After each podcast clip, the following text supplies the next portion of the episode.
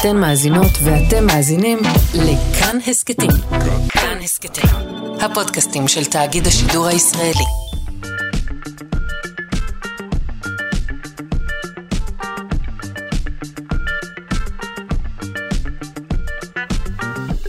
שלושה שיודעים. בוקר טוב לכם, מאזיני שלושה שיודעים כאן בכאן תרבות 104.9 או 105.3 FM. אה, אנחנו איתכם אה, גם היום, כפי שסיפרנו לכם אתמול. זו תוכנית שהוקלטה ביום ראשון. אה, אנחנו איתכם כאן ביום שני הזה. מה יהיה איתנו היום? כרגיל, רק דברים מעניינים. נדבר על מכתבים מוצפנים אה, שכתבה אה, מרי מלכת הסקוטים במאה ה-16 וכעת פוענחו. נלמד מה הם ממדים לא שלמים. נעמוד על הקשר בין מיקום פיזי שלכם בעיר לבין הרגש שאתם מביעים בטוויטר. אה, נשוחח גם על אה, חרוז זהב נדיר שהתגלה בירושלים, וגם על החזרה לחיים של ציפור הדודו. אה, ועוד נושאים כאלו ואחרים. אה, יהיה מאוד מעניין. אה, נודה כבר ומראש ומבעוד מועד לעורכת שלנו, אלכס לויקר, למפיקה תמר בנימין, לטכנאי דימה קרנצוב וגם ליובל פיגדור. אני שרון קנטור, מזכירה לכם שניתן להאזין לנו גם בערב בשידור החוזר שלנו בשעה שמונה, וגם בכל זמן ובכל מקום, כהסכת ביישומון האהוב עליכם. בואו נתחיל. אנחנו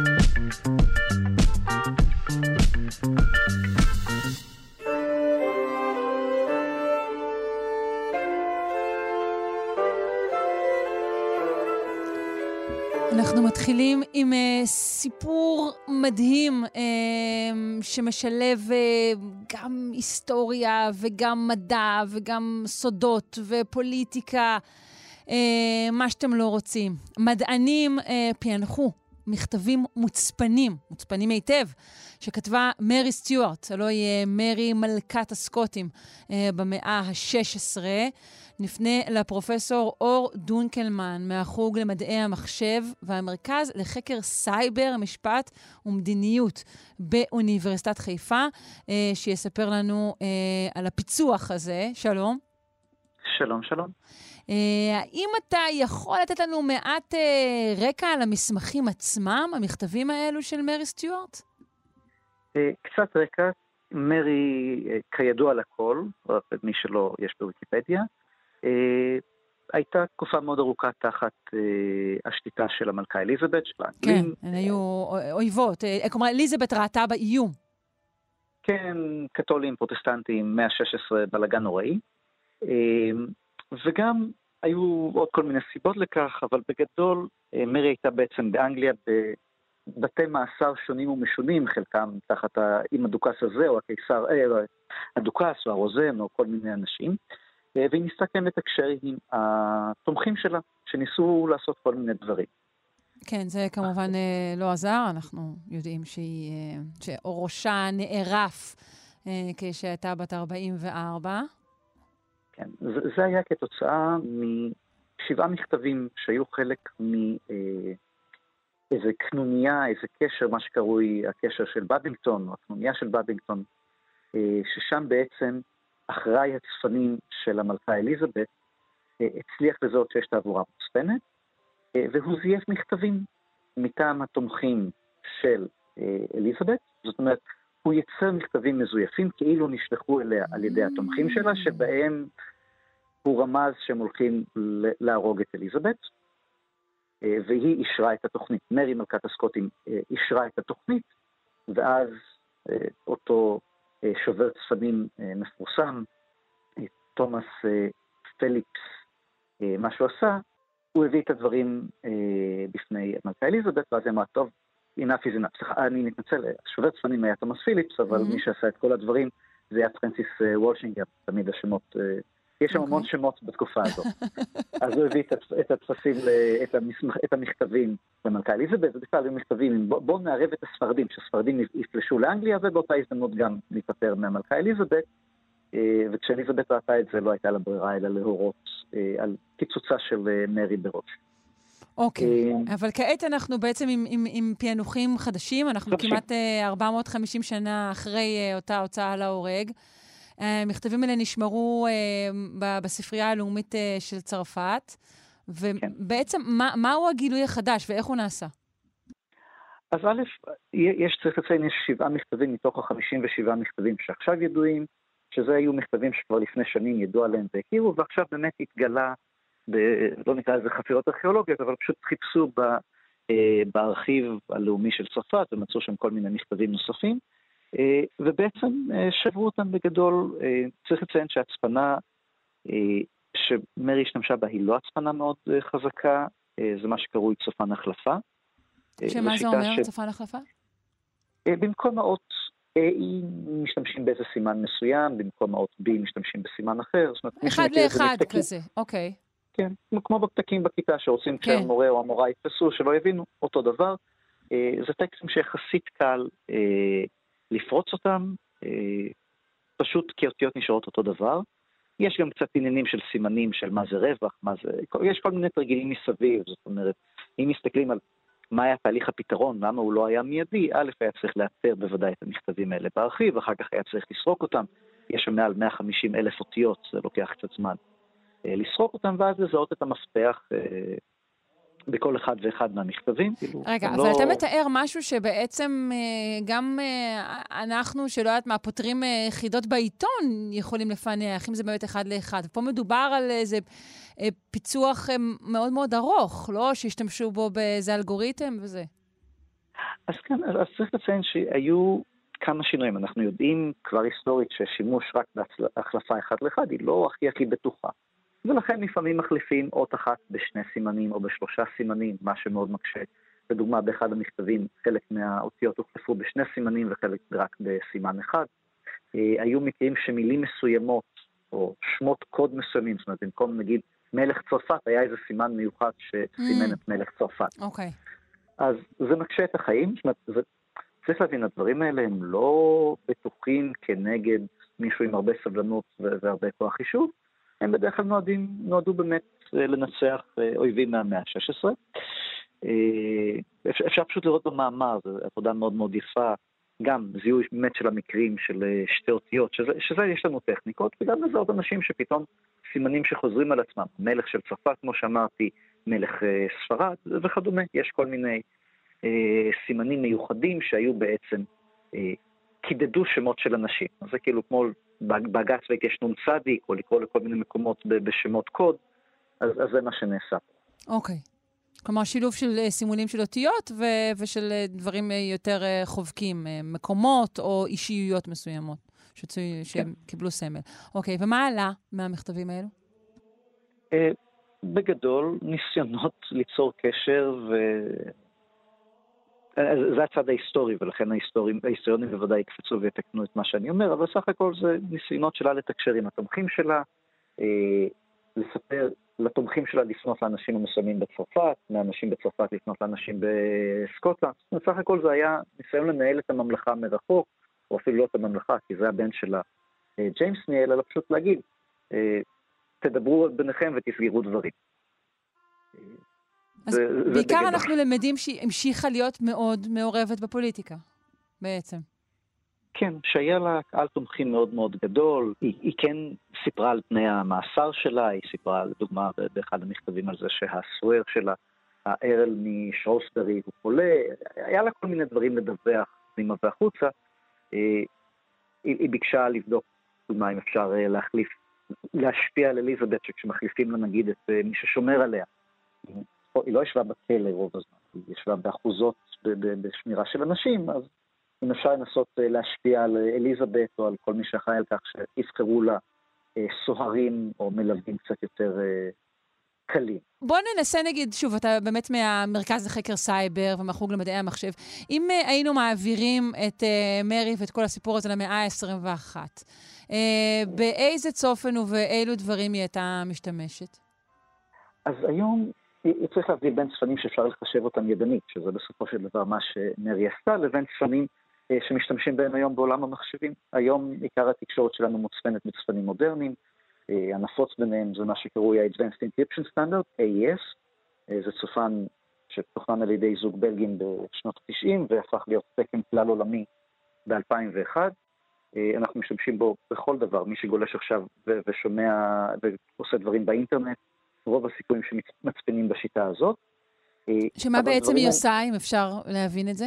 הרעיון הוא שאנחנו מחליפים סימנים בסימנים אחרים, אבל זה לא כמו פעם במובן הזה שלכל אה, סימן יש תו בודד אחד. היום לוקחים אה, קבוצות של 16 בתים, 128 ביט למי שמכיר את המחשבים, mm-hmm, כן. ומחליפים אותם ב-128 ביט אחרים. אה, זה נעשה תוך שימוש במפתחות נורא ארוכים, אומרת, מאוד מאוד קשה לעשות חיפוש ממצה ולנסות את כל המפתחות, לראות מי מהם עובד. אה, זה נעשה בשיטות שדואגות שגם אם יש בעיה לוקאלית בצופן, ב-AS, ב-Advanced Encryption Standard, אחרי שנים של מחקר אנחנו לא חושבים שיש בעיות.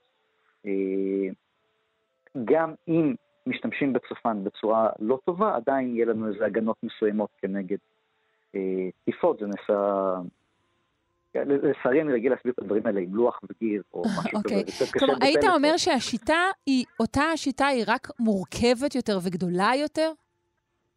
בעצם אני... מדובר עדיין בהחלפה של, של, של, של, של X ב-Y, אבל זה בעצם הרבה מאוד X'ים בהרבה מאוד Y? לא, לא, לא. כי כבר אנחנו, לא, אנחנו כבר לא עושים ככה. אנחנו בעצם משתמשים, ב, ב, ב, שוב, בצורת ההצפנה הסטנדרטית שקורית היום, אנחנו לוקחים את המידע, אנחנו אה, מצפינים אותו אה, תוך שימוש באלמנט הזה שעושה את ההחלפה בין הסימנים, בין מחרוזת X ומחרוזת Y, אנחנו לוקחים את המחרוזת Y הזאת ואנחנו עושים את עוד פעולות, ורק אז אנחנו משתמשים בה כדי לשנות את, ה, את הכתב הגלוי, את, ה, את מה שבעצם רוצים להצפין. Mm. בעצם בדרך כלל מה שנכנס לתוך הצופן עצמו הוא בדרך כלל אה, מספרים אקראיים אחרים שהגיעו ממקום אחר. זאת אומרת, לא רק שיש לי את הרנדומיות של המפתח, יש לי גם עוד איזה מחרוזת אקראית שרק היא נכנסת לתוך אה, הצופן ולא אה, מה שרוצים להצפיק. בסוף לוקחים את מה שיוצא משם ואת זה מחברים איכשהו, מערבבים יחד עם המידע, ככה שאותה אות, אם את מנסה להצפין את, אותם, את אותו X פעמיים, יצא לך שני דברים שונים. באחריות. הבנתי, אבל uh, גם זה כנראה, כמו שהבנו ממך, לא היה עוזר uh, למרי סטיוארט. כן, כי הייתה, לא, קשה לחשב את הדברים האלה ידנית, אפילו אני משתמש במחשב כשאני צריך להצפין דברים uh, בעצמי. Uh, אני לא מכיר הרבה אנשים שמחשבים את זה uh, בעצמם, וגם צריך להבין, זה, זה גם לוקח זמן לפענח, וגם צריך איכשהו להחליט על מפתח. ואני חושב שכאן הבעיה שהרבה פעמים שוכחים, גם אם יש צופן טוב, צריך איכשהו להסכים על המפתח. שני הצדדים צריכים להיפגש ולהחליף את המפתח שאיתו הם ישתמשו להצפנה, או להשתמש בצפנים הרבה יותר מורכבים שיש לנו, מה שקרוי הצפנה פומבית, שבהם כולם יכולים להצפין, אבל רק אחד יכול לפענח. אבל שם כבר צריך הרבה יותר מתמטיקה, ואת זה כבר באמת מסובך כן, לעשות. כן, את זה כבר לא נסביר הבוקר. Uh, אני מודה לך מאוד על השיחה הזו, פרופסור אור דונקלמן מהחוג למדעי המחשב והמרכז לחקר סייבר, משפט ומדיניות באוניברסיטת חיפה. בוקר טוב. בוקר טוב, תודה.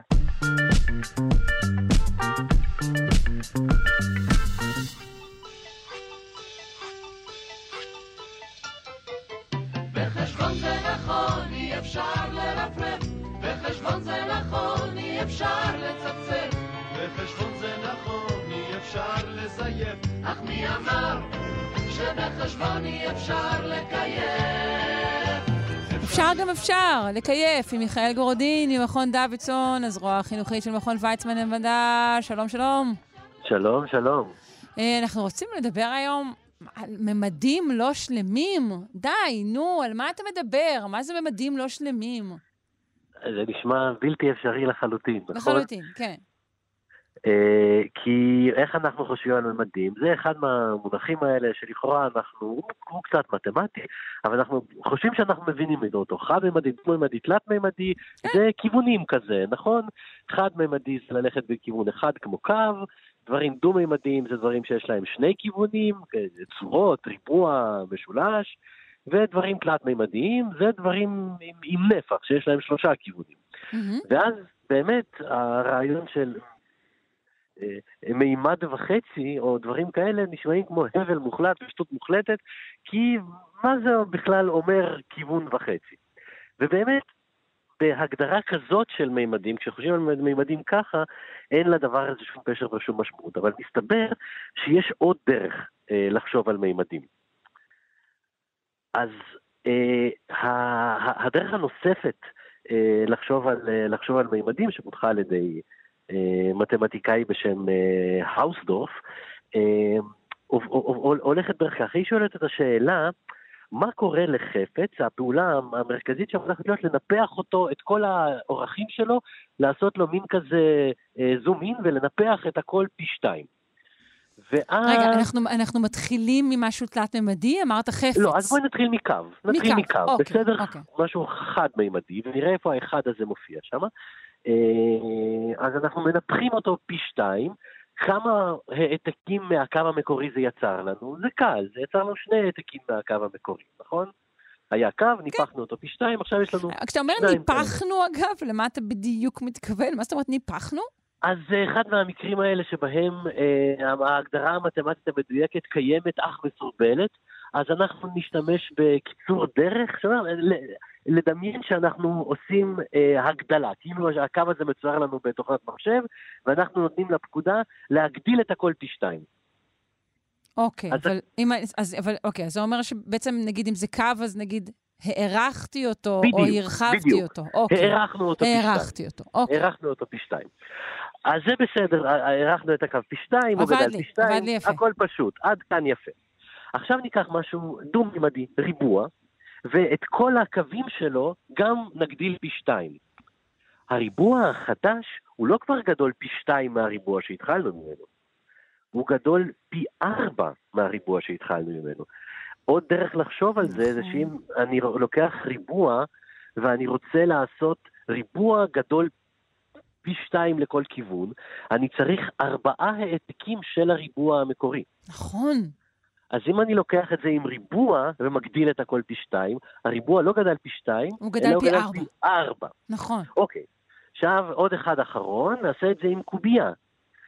כמה קוביות אני צריך כדי לבנות קובייה יותר גדולה בכל הכיוונים פי שתיים מהקובייה המקורית?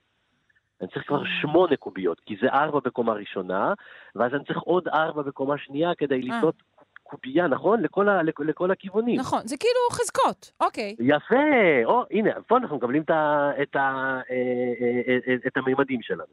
כי דברים חד-מימדיים, אם אני מנפח אותם ככה, הם גדלים פי שתיים בחזקת אחד. ודברים דו-מימדיים, הם גדלים פי שתיים בחזקת שתיים, נכון. שזה פי ארבע.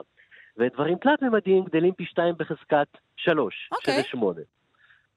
עכשיו, מסתבר שיש דברים שלמשל כשעושים להם את, את התרגיל הזה, את, ה, את הניפוח הזה פי שתיים, הם לא גדלים פי שתיים והם לא גדלים פי ארבע, הם גדלים פי שלוש.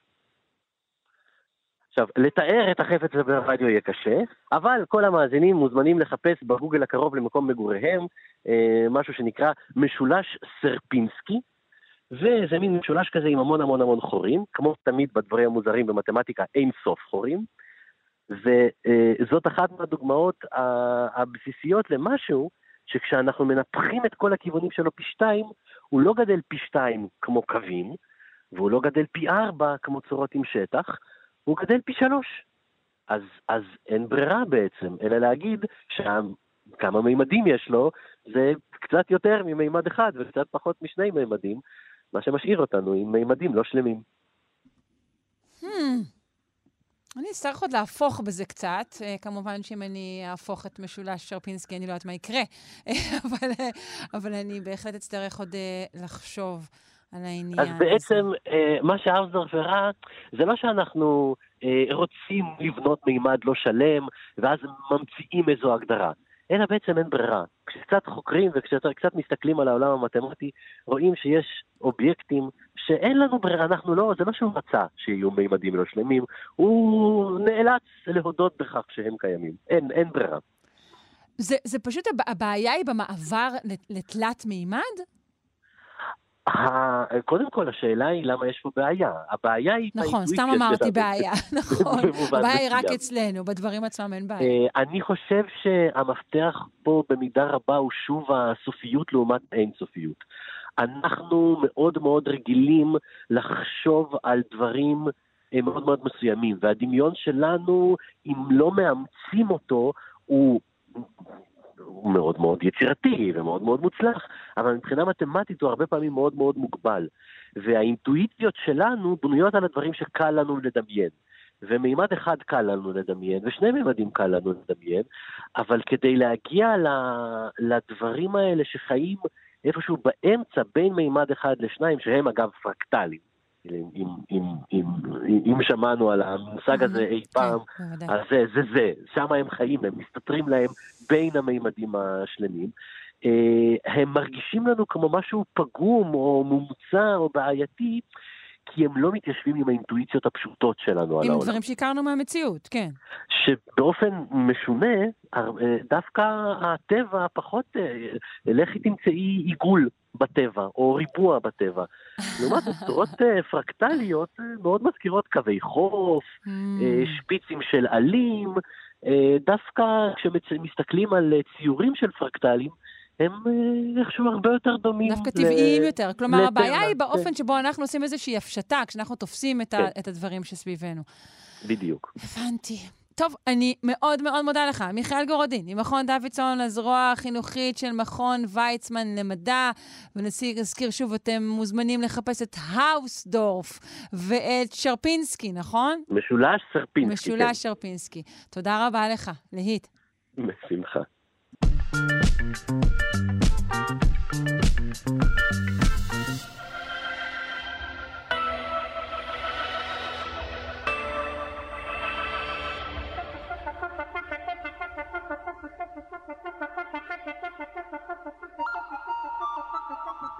מנפלאות המוח עם הדוקטור נואל בלדה, ממרכז סגול למוח ותודעה באוניברסיטת רייכמן. שלום.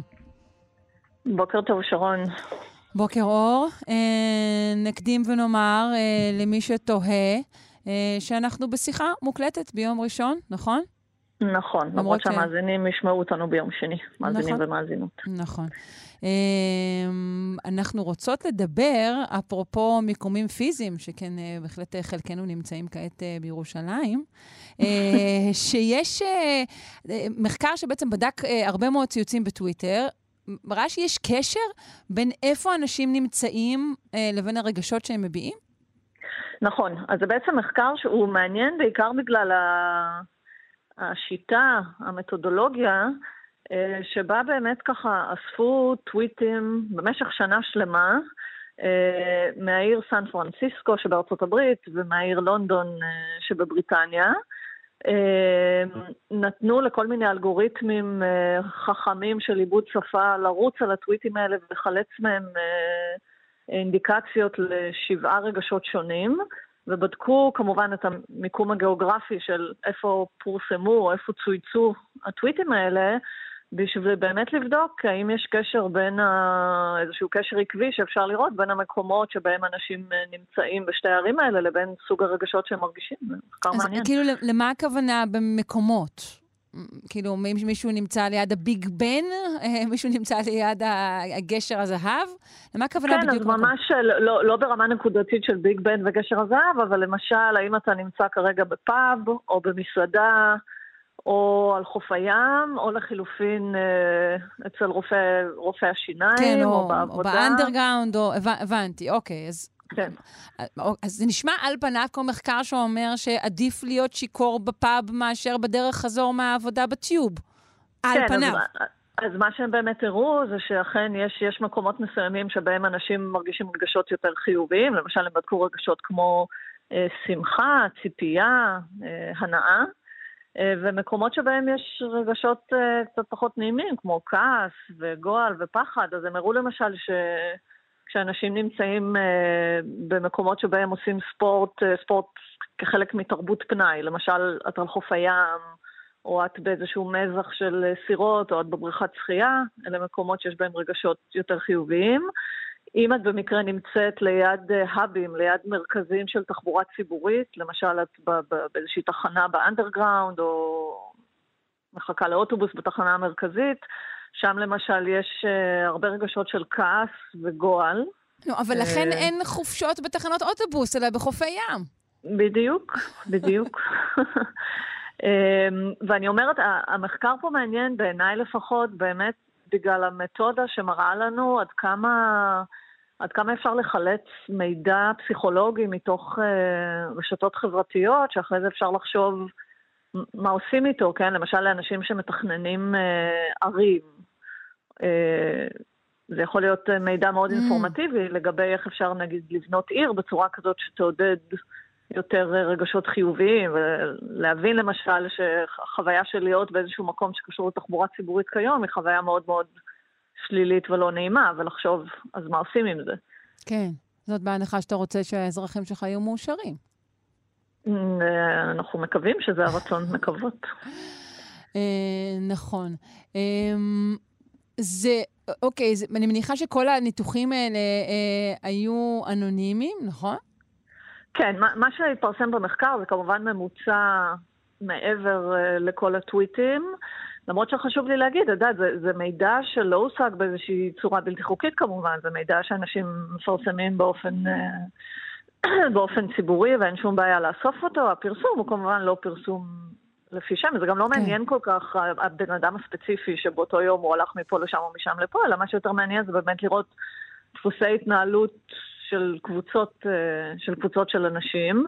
אני כן רוצה להגיד שמבחינתי, ממבטי כחוקרת מוח, אני יכולה לחשוב על יום שבו כולנו אולי נסתובב עם כאלה מכשירים ניידים שמודדים פעילות מוחית. ינטרו את שביעות רצוננו, כן.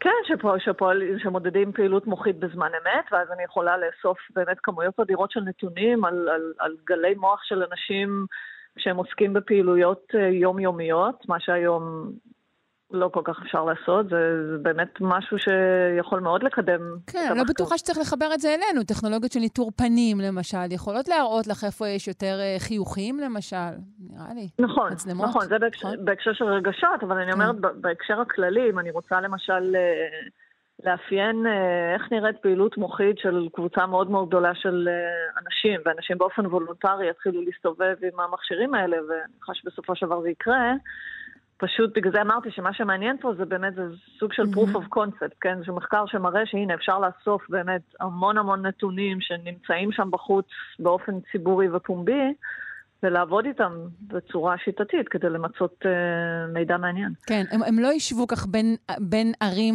בין הערים עצמם, נכון? הם לא יכלו להגיד לך עקרונית, החבר'ה בסן פרנסיסקו יותר מבסוטים מאלו של לונדון. הם נכון? כן, הם, יש, כן? הם ישבו, הם כן אה. עשו את ההשוואה הזאת, שוב, ו... לא, לגבי, לא לגבי הערים באופן כללי, uh-huh. אלא לגבי מקומות ספציפיים. לגבי המקומות, אבל זה לא היה כן. תחרות בין הערים. לא, ממש לא. אבל זה כן היה מעניין למשל לראות שכשהתרחשו כל מיני אירועים... גדולים, למשל הם מדברים על זה שבלונדון באותה שנה שהם אספו את הנתונים היו שני פיגועי טרור. אז סביב הימים של אותם פיגועי טרור, יכולת לראות מאוד איך, ה, איך המצב הרגשי של התושבים שם בלונדון אה, משתנה. כן, ושוב, ולא מדובר על טוויטים שעוסקים באירועי טרור, אלא ככלל, על מה שנקרא מצב ככלל. הרוח הלאומי, כמו שאומרים. נכון, נכון. אה, וזה מעניין, אני כן אגיד שכמובן, המסקנות שאפשר להסיק מהמחקר הזה, הן רלוונטיות לאנשים שמשתמשים בטוויטר, כן? אבל לא נשכח שיש המון המון אנשים שלא משתמשים בטוויטר והם לא מיוצגים בתוך המחקר הזה, צריך כמובן... אני לא מאמינה שאם היו עושים את זה על אה, ניטור של וואטסאפ, התוצאות היו שונות. אה, תראי, אבל תחשבי שלמשל אם עושים את זה על טיק טוק, שהוא משרת אוכלוסיות יותר צעירות, אז יכול להיות ששם כן היית רואה דפוסים קצת, אה, נכון. קצת אחרים. זה מעניין. נכון מאוד. Uh, טוב, תודה רבה לך, uh, דוקטור נועה אלבלדה, ממרכז סגול למוח ותודעה באוניברסיטת רייכמן. מי ייתן ותימצאי יותר בחופי הים ופחות uh, בתחנות התעבורה השונות. ואצל רופא שיניים. ביי, ליט.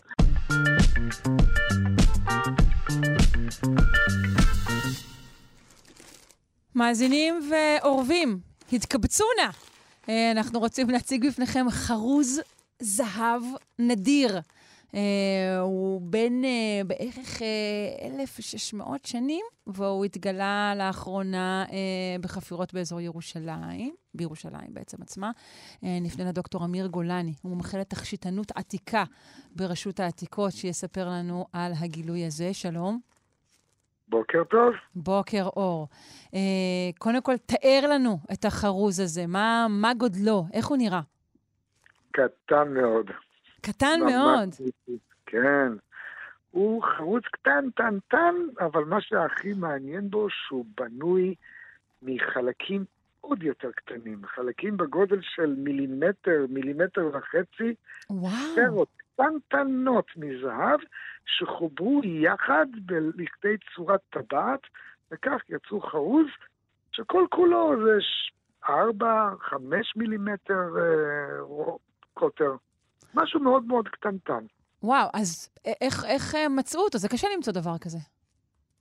אה, זה קשה, והרבה פעמים באמת זה עניין של מזל, כן? אבל כשאנחנו ב- עוסקים בחפירות ארכיאולוגיות ואנחנו חושבים שיש לנו סיכוי למצוא דברים שהלכו לאיבוד לאנשים, כי תזכרי, למעשה זה משהו שלמעשה היה חלק מיצירה גדולה יותר, כנראה התפרקה, יצירה גדולה יותר שכללה כמה חרוזים, מהמם. התפרקה, ולמעשה החרוז הלך למישהו לאיבוד. ככה אתה חושב? זה לא דבר שהתפרק פשוט עם השנים? אתה חושב שזה הלך למישהו לאיבוד, והוא לא, לא הלך לעבודות ומציאות באזור אה, עיר דוד כדי לחפש את זה? לא היה אז כנראה עבודות ברור ומצויות. לי, כן. אבל העניין הוא שפשוט אף אחד לא התכוון לאבד את הדבר הזה. אף אחד גם לא הטמין אותו במקום מסוים יחד עם עוד דברי ערך. כלומר, הדבר הזה הלך Mm. לאיבוד למישהו בטעות.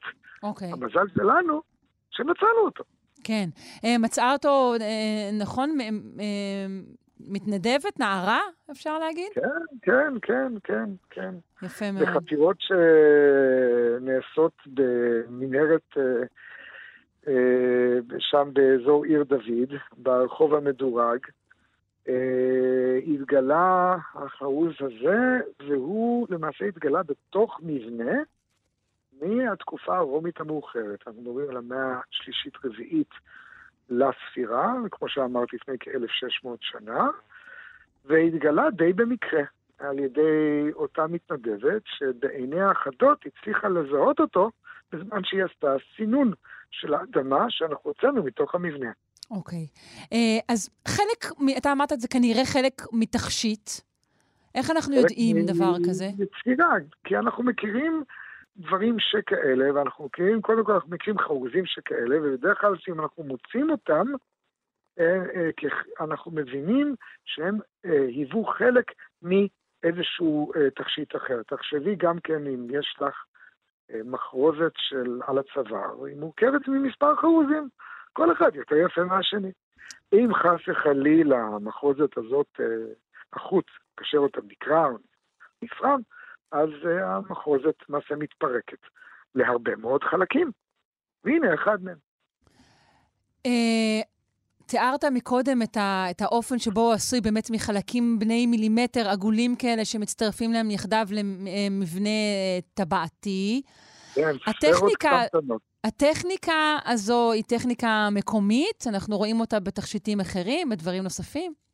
הטכניקה הזאת שנקראת אה, גרנולציה, או גרעון, אם אנחנו נתרגם את זה לעברית, היא למעשה טכניקה שנולדה באמצע האלף השלישי באזור מסופוטמיה, שהיא כיום אה, אזור של עיראק. אה, ולמעשה עשתה את דרכה מערבה אל עבר האזור שלנו, והיא מגיעה אלינו סביב אה, 1600-1500 לפני הספירה. זאת אומרת, הטכניקה באזור שלנו ידועה מלפני בערך שלוש וחצי אלף שנה, והיא הייתה בשימוש עד סוף התקופה הרומית והביזנטית, ואז היא הלכה לאיבוד. הטכניקה הזאת היא מאוד מי- מיוחדת, כי היא הלכה דורשת- לאיבוד, כלומר הפ- הפסיקו לייצר דברים באופן הזה? הידע, הידע. הידע הלך לאיבוד. לאיבוד כי לא הפסיקו לייצר דברים כאלה, דברים שכאלה, מהסרט הקטנטנות האלה, ואז למעשה חיפשו הרבה מאוד שנים איך הצליחו לייצר דברים כל כך קטנים וזעירים, ועלו על שיטה שכנראה זו השיטה שהשתמשו בה רק לפני כמאה שנה, אפילו הוציאו על זה פטנט. אה, ב-1921 אה, הוציאו על זה פטנט כדי, לשחזר אה, איך, איך עשו את זה, הקדמונים. זאת אומרת, גנבו להם את הידע, הוציאו על זה פטנט 2,000, 3,000 שנה לאחר שהם כבר עשו את זה. אמ, כן. ומה, זה נעשה, זה נעשה על ידי חימום של הזהב? ומבלי להיכנס ליותר מדי פרטים, ושלא להעלות את, ה, את המאזינים שלכם, זה נעשה על ידי הבנה שאם אני שולט, יש לי שיטה טובה מאוד בטמפרטורה, אז אני יכול להלחים שתי מתכות למעשה זהות, מבלי לגרום להם להינמס כולם ביחד. Mm. זאת אומרת, אני, איך אני מלחין דברים ביחד? היום יש לנו חומר הלחמה, אנחנו מפעילים אה, נגיד אלקטרודה או משהו כזה או אחר, אנחנו מגיעים לטמפרטורת התכה של חומר ההלחמה, שזה מלחין את הנלחם ונתהדק עם, עם הדברים שאנחנו מלחינים יחדיו. וזה לא כל כך פשוט. היום זה נראה לנו פשוט. איך עושים את זה בימי קדם? הם יוצאים שלם בעצמם. אז הם עלו על שיטה, שאחר כך אנחנו שחזרנו אותה, כי הבנו את זה בדרך אחרת, וככה הם עשו את זה. אבל הם עשו את זה בקנה מידה כל כך קטן, שזה הדבר הכי מפליא. איך הם הצליחו לעשות את זה בדברים כל כך קטנים? אז היו להם כלים ייחודיים לדבר הזה כנראה?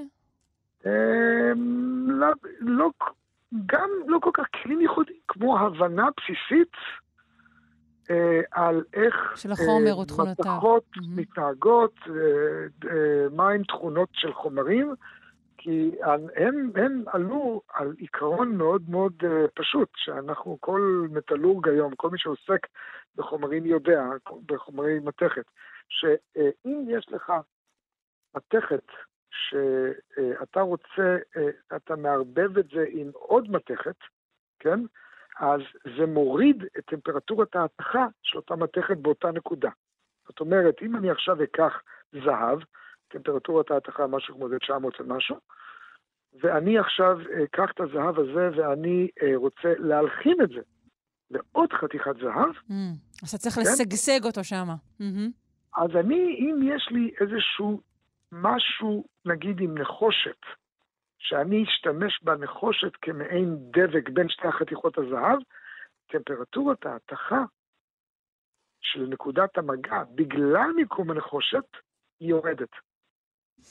אוקיי. Okay. אה, uh, ציינת שהחרוז uh, נמצא במבנה uh, שנמצאו בו כל מיני דברים. אנחנו יודעים ל- לאילו אנשים ומאיזה מעמד uh, uh, היה שייך המבנה הזה? ו- וכנראה גם החרוז, או, או שלא בהכרח? המבנה שייך לכנראה מישהו עמיד, ורק מישהו עמיד היה יכול להרשות לעצמו אה, לקנות או לרכוש חרוז או יצירה שכוללת חרוזים שכאלה. והמבנה הזה שהיה לצד אה, הרחוב הראשי שם, הרחוב המדורג של אה, שם בעיר דוד, הוא למעשה מבנה של מישהו בעל אמצעים. בין היתר בגלל ששם נמצא אותו חרוז, שקרוב לוודאי שגם היה שייך למשהו גדול יותר. יפה. אז uh, ברכות uh, על הגילוי. דוקטור אמיר גולני, מומחה לתכשיטנות עתיקה ברשות העתיקות, אני מודה לך מאוד. בבקשה. יום טוב.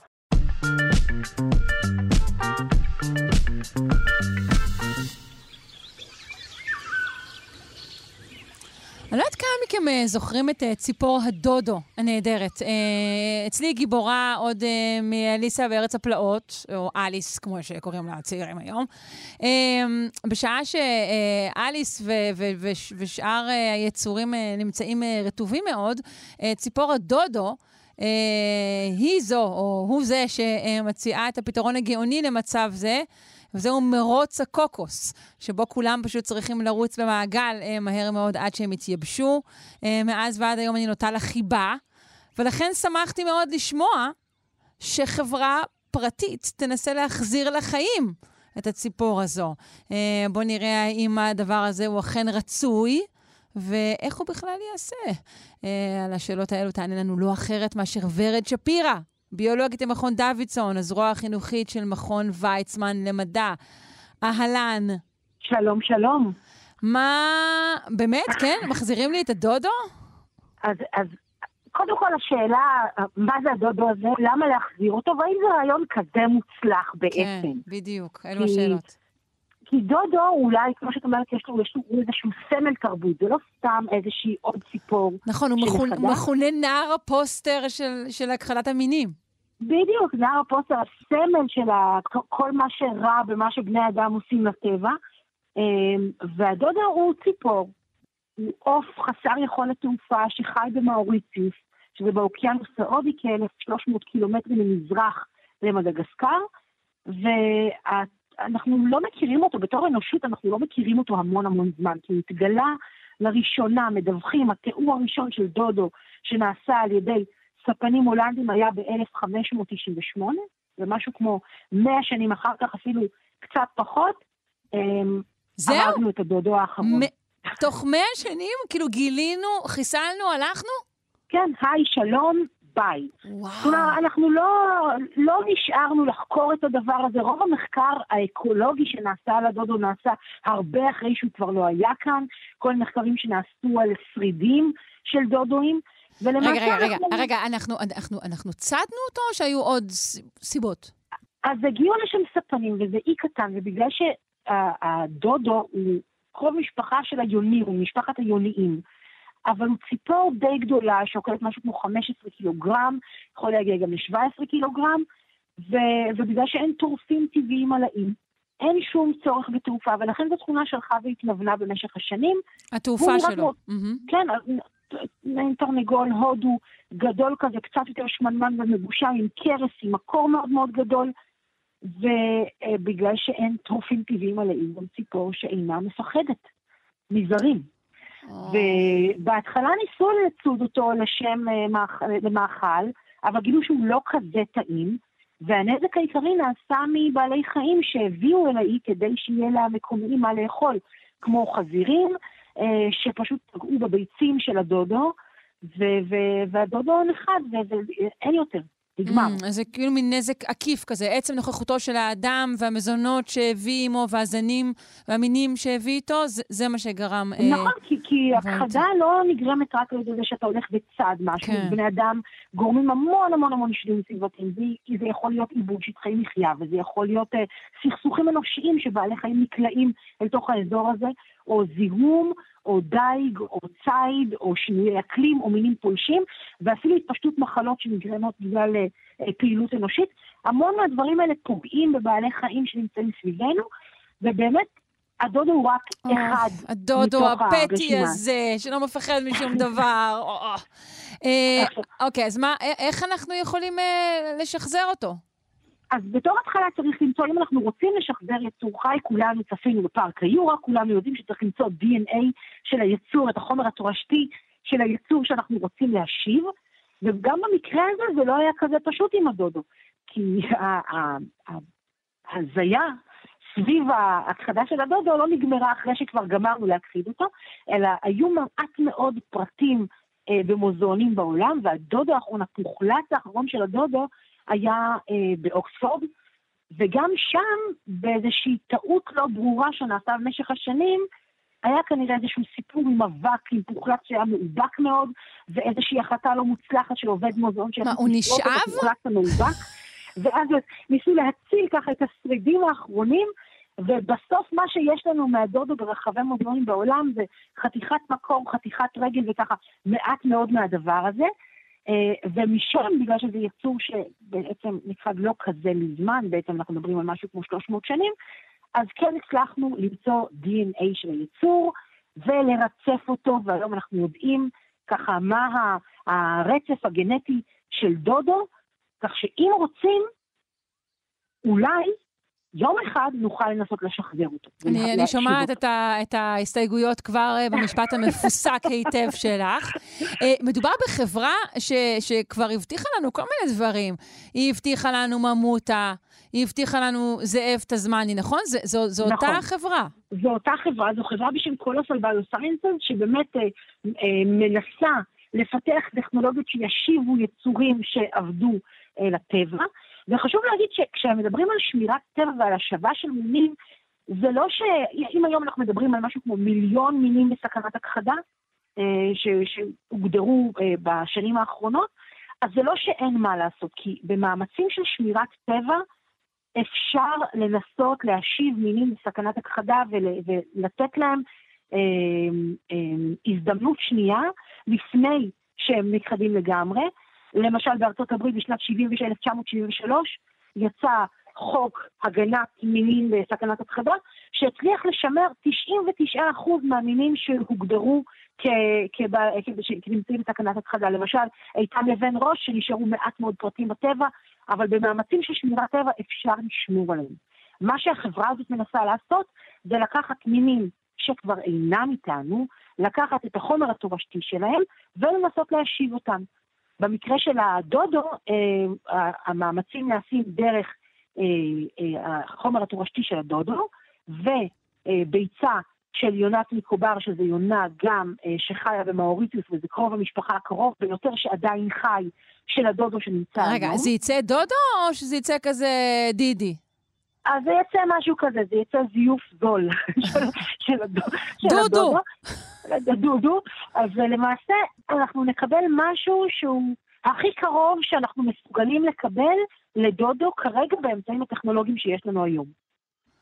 אוקיי, אבל, אבל הם, לא עוד לא, הם עוד לא הביאו את, ה, את, את, את ההבטחות הקודמות, זה, זה, זה עוד לא קרה, לא, נכון? זה עוד לא קרה. גם זה עלול להיות... אבל לא הייתי מטילה ספק, זה משהו שבהחלט זה משהו שיכול לקרות.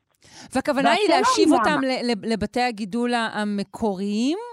אז כן, אז, אז זה דווקא מרתק, כי בעצם אנחנו מדברים על מאוריטוס לפני 300 שנה, סביבה, הסביבה שבה הדודו חי כשהוא היה, היא מאוד מאוד שונה מאיך שהמקום הזה נראה כרגע. בדיוק. כלומר, אם אנחנו נרצה להשיב את הדודו לסביבה הטבעית שלו, אנחנו נצטרך קודם כל לפנות את הסביבה הטבעית שלו מהמון המון מינים פולשים, מבני אדם ששינו את אזורי המחיה שלו, מזיהום, מדברים שנמצאים שם שלא היו כשהוא היה חי, ויש אקולוגים שאומרים שדווקא ההשבה של הדודו לסביבה תעזור לטבע המקומי להשתקם, כי זה בעצם יחזיר mm. את התנאים המקומיים למה שהם היו קודם. אה, אבל שוב, זה לא יחזיר, לא זה לא, לא בגלל שהטבע עושה התאמה לבואו של המניין, מה שאנחנו בעצם נכין את האזור?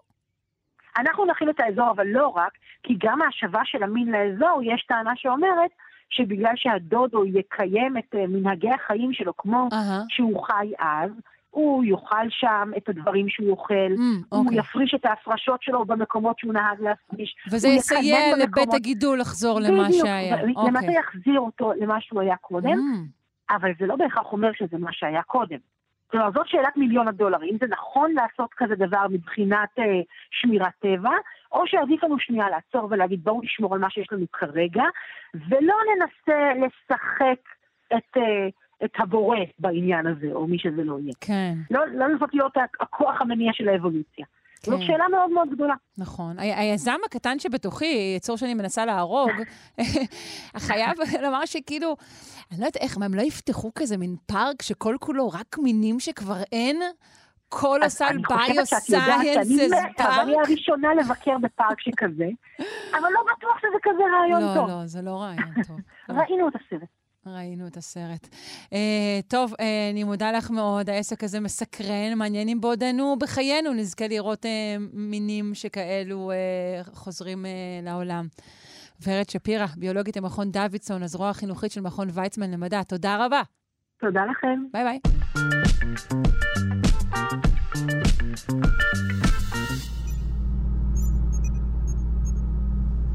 וואו, אומרים לי פה שהתגלה חומר ביולוגי חדש שיכול לרפא רקמות מבפנים החוצה. אה, זה חומר שעובד באמצעות הזרקה על הווריד, הוא יכול אה, לסייע במקרים של התקפי לב או טראומות ראש. אה, נפנה לדוקטור מריה חורי מהמעבדה להנדסת ננו-רפואה קרדיו-וסקולרית בטכניון. שלום. היי, בוקר טוב. בוקר אור. מה זה החומר הזה? אז uh, החומר הזה, המעבדה הזאת פיתחו מין uh, שיטה שמשתמשים בחומר שנקרא ECM, תכף uh, נסביר מה זה, uh, שמזריקים אותו דרך הכלי דם לטיפול באוטם שריר לב, שידוע כהתקף לב, כשיטיעה לרפואה רגנרטיבית. אז מה הם בעצם עשו? Uh, ה-ECM זו מטריצה חוץ-תאית, היא רשת גדולה של חלבונים ועוד מקרו-מולקולות אה, שסובבים ומחזיקים את התאים והרקמות בגוף שלנו. אז הם לקחו את ה-ECM הזה אה, והזריקו אותו דרך כלי הדם, אה, דרך כלי הדם קרוב למחלה, איפה שקרה התקף הלב, איפה שיש בלוקינג בכלי דם, וראו שה-ECM הזה, החומר הזה, מגיע לאזור של, המ... של הכלי דם האלה. בדרך כלל כשיש התקף לב, אז הכלי דם אה, בסביבה של הלב, הם הולכים, הופכים להיות מין אה, ליקי, אה, דולפים. והדם כאילו יכול לצאת מהם. אז החומר הזה, ההידרוג'ל, ה-ECM הזה, יכול להגיע לאזורים האלה, אה, לסתום את הכלי דם ולאפשר איחוי וריפוי של הכלי דם ושיחזור להיות uh, תקין. איך הוא עושה את זה? מה זה, מה זה טיפקס? לא מבינה. משהו כזה, משהו כזה. בהתחלה, האמת, הם uh, מפרסמים במאמר שהם uh, לאחרונה פרסמו, שהם חשבו שהג'ל הזה, ההידרוג'ל הזה, יכול לחדור דרך החורים האלה בכלי דם ולהגיע כאילו לאזור מבפנים לרפא את הכלי דם. ואז הם גילו שלא, דווקא הוא מתחבר לאזורים האלה, לחללים בין התאים, uh-huh. שהם, שהם התאים האלה שמרכיבים את הכלי דם, הם מגיעים לחללים האלה, סותמים אותו, ולאט לאט התאים עצמם יכולים כאילו מין, מין גשר כזה, הג'ל הזה מין גשר שמאפשר לתאים אה, להיבנות מחדש, ואז הוא כאילו, ואז זהו, ואז מתחילה הריפוי לאט לאט של הכלי דם הנפגע. Mm, ש... אה, אה, אוקיי, ממשיכים את הריפוי שהחל בעצם החומר הזה. אה, אז זה בעיקר יעזור באמת למה שאנחנו קוראים התקף לב? כן, כי כשקורה התקף לב, זה קורה בגלל שיש אטימה או מין בלוקג' בכלי דם שמספקים דם ללב עצמו. ואז הלב לא יכול ל... ל... לתת דם, להעביר את הדם הלאה לכל mm-hmm. אברי הגוף. Okay. אוקיי. ואז הדם הזה מצטבר ב- ב- בלב עצמו, בחדרים של הלב, וזה גורם לכלי דם האלה להתחיל להיות uh, uh, uh, ליקי, כמו שאמרתי, דולפים, ואז זה סוגר אותם, ולאט לאט, יכול, uh, uh, אגב, הם מסבירים גם במאמר שהחשיבות של הג'ל הזה זה גם מתן, אופן המתן שלו. במאמרים קודמים שלהם הם פיתחו גם ג'ל דומה, אבל הם היו צריכים אה, להזריק אותו לאזור, ללב עצמו. כאילו לעשות מין ניתוח כן. ולהזריק mm-hmm. את זה ללב עצמו. ועכשיו? אבל הדבר הזה מצריך שיחכו קצת זמן. כשאת עושה התקף לב, המצב כל כך רגיש שאת לא יכולה לה, לעשות ניתוח, כאילו להזריק מיידית את החומר. כן. אבל פה, כשאת מזריקה את הג'ל הזה עכשיו לזרם הדם, קרוב לכלי דם, אז זה יכול להגיע יותר בזמן אה, לפני, כאילו, ליצור של המחלה ולהתחיל לעבוד. אז אפשר לתת טיפול גם בזמן אמת, פחות או יותר? לא צריך כן, כן, פחות okay. או אוקיי. יותר. לא צריך לחכות שבוע okay. אוקיי. עד שמתחילים לתת תרופה ולעשות צנתורים ולפתוח את הסתימה. פה, אה, ופה הדגש על זה שאפשר לעשות את הטרגטינג הזה, ההכוונה והשחרור של התרופה, בזמן אה, קרוב להתקף לב. ומה לגבי פגיעות ראש? וזה היופי של הננו-רפואה. כן. מה לגבי פגיעות ראש שמצוינות פה? זה יעבוד באופן דומה? סליחה? אני לא שומעת. מה לגבי פגיעות ראש שמצוינות פה? האם זה יעבוד באופן דומה? אז הם כן, הם מראים שהם עשו את הבדיקות שלהם על חיות קטנות, אה, חולדות, אם אני לא טועה, וגם על חיות גדולות עם חזירים, וראו שזה יכול לעבוד גם במחלות של ריאה וגם בחלות של סתימה בעורקים של המוח. טוב, ניסיוננו אבל uh, מראה שייקח עוד זמן עד שנוכל לקבל את, ה, את הג'ל הם, הזה הם כותבים, בעצמנו. הם, הם כותבים שהם יכולים, שהם עכשיו מגישים בקשות ל-FDA בשביל שיתחילו לעשות ניסויים בשנה הקרובה בבני אדם. אוקיי. Um, ואמרנו שזה חומר ביולוגי. כן, כן. ה-ECM זה, זו רשת גדולה של חלבונים ש... אה, נמצאת בהרבה אה, רקמות בגוף שלנו, וספציפית במאמר הזה הם אומרים שהם לקחו אותה אה, מהשריר של החדר בלב. יפה. טוב, נקווה לטוב, כן. שזה יקרה מהר מאוד. תודה רבה לך, דוקטור מריה חורי. מהמעבדה להנדסת ננו-רפואה קרדיו-וסקולרית בטכניון. תודה רבה לך. יום טוב, ביי.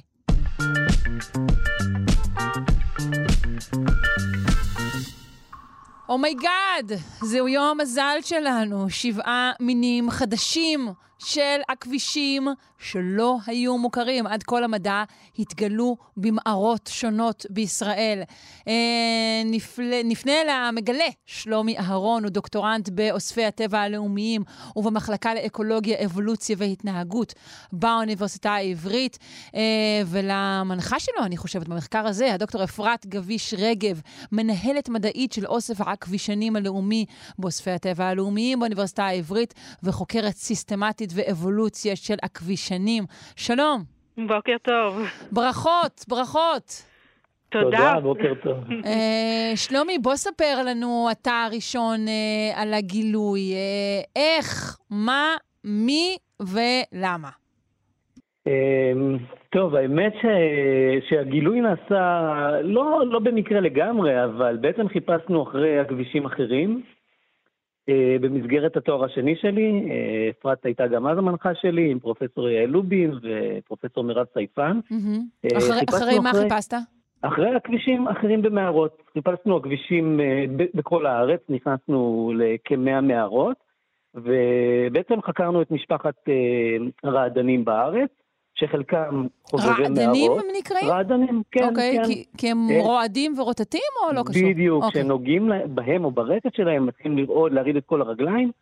אה, בעצם ככה הם מרחיקים טורפים, יש כל מיני סיבות למה הם עושים את זה. אוקיי. אבל תוך כדי העבודה אה, סקרנו מגוון רחב של פרוקי רגליים במערות, וראינו עוד ועוד דברים מעניינים. ובאחת המערות ש, שביקרנו בהן, זו הייתה מערת התאומים, צילמנו משפחנים. אה, ראינו משפחנים בעומק המערה. רגע, רגע, יש מה זה, גם- מה זה משפחנים פתאום?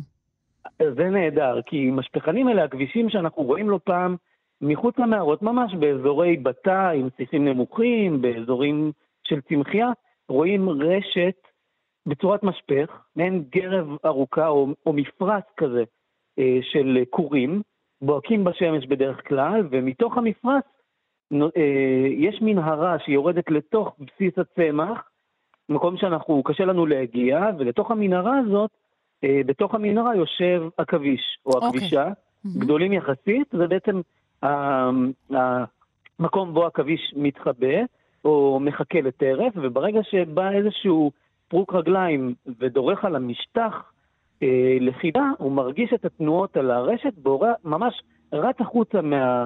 העכביש רץ החוצה מהמשפך, תופס את הטרף ומושך אותו חזרה למשפך ושם אוכל אותו. אוי, פרוק הרגליים המסכן. אוקיי. כן, וזה נהדר לראות את זה, באמת. אוקיי. אז, אז, אה, אז, אז נ- נכנסתם כ... ומה ראיתם? אה, אז נכנסנו למערות, ראינו בכניסה, אנחנו בודקים, כשאנחנו נכנסים למערות, אז אה, אנחנו יודעים שיש כמה אזורים אקולוגיים שונים במערה, שבכל אזור, שזה תלוי ברמת האור כמובן, אזור הכניסה, אזור הדמדומים והאזור החשוך בעומק, ובכל אזור יש מידה שונה של אה, כמות של אור שנכנסת, וכמובן זה משפיע גם על הטמפרטורה ועל החוץ. מכיוון שכך, לכל אה, מיני בעלי חיים שונים, יש להם העדפות שונות. חלק מהם מעדיפים להיות באזור הכניסה, ובדרך כלל את הבעלי חיים האלה אנחנו מוצאים גם מחוץ למערות, אה, בבתי גידול דומים. חלק מעדיפים את אזור הדמדומים, ואז אנחנו יודעים שהם יותר קשורים למערות, וכאלה שחיים בעומק. ואת הדברים המרתקים אנחנו, אנחנו מוצאים גם בכניסה, אבל הדברים הממש מגניבים, אנחנו מוצאים בדרך כלל בעומק. קצת כמו מה בדומה למה שיש עכשיו. במעמקי הים, שהיצורים שם הם פשוט מעל לכל דמיון.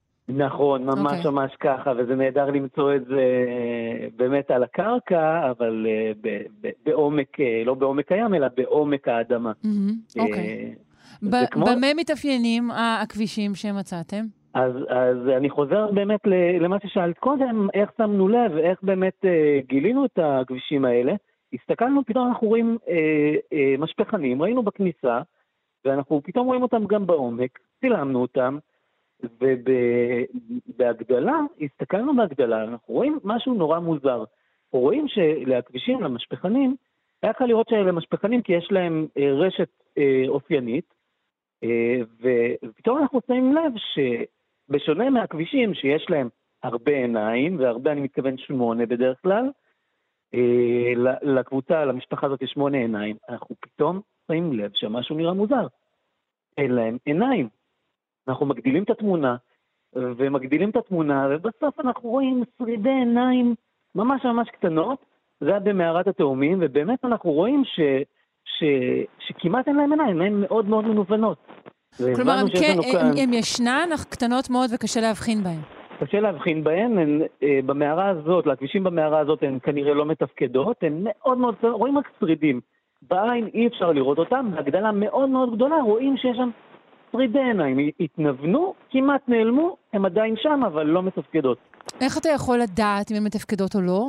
אז, אז, אה, אז זה באמת אה, נושא לבדיקה, יש לנו עוד המון המון דברים שאנחנו אה, לא, עוד לא חקרנו, ו, ועכשיו חלק מהדברים אנחנו חוקרים. יש כל מיני, אפשר לעשות אה, אה, בדיקה של תגובה לאור וחושך, הכבישים האלה לא מגיבים אה, בין אור לחושך. אה, יש, אה, אפשר לעשות גם אה, בדיקות היסטולוגיות של אה, חתכים בתאים, ולראות האם יש... אה, האם, האם העין מתפקדת או לא. במקרה הזה העין כל כך מנוונת, רואים ממש רק נקודה קטנה שנשארה מ- מהעין גדולה.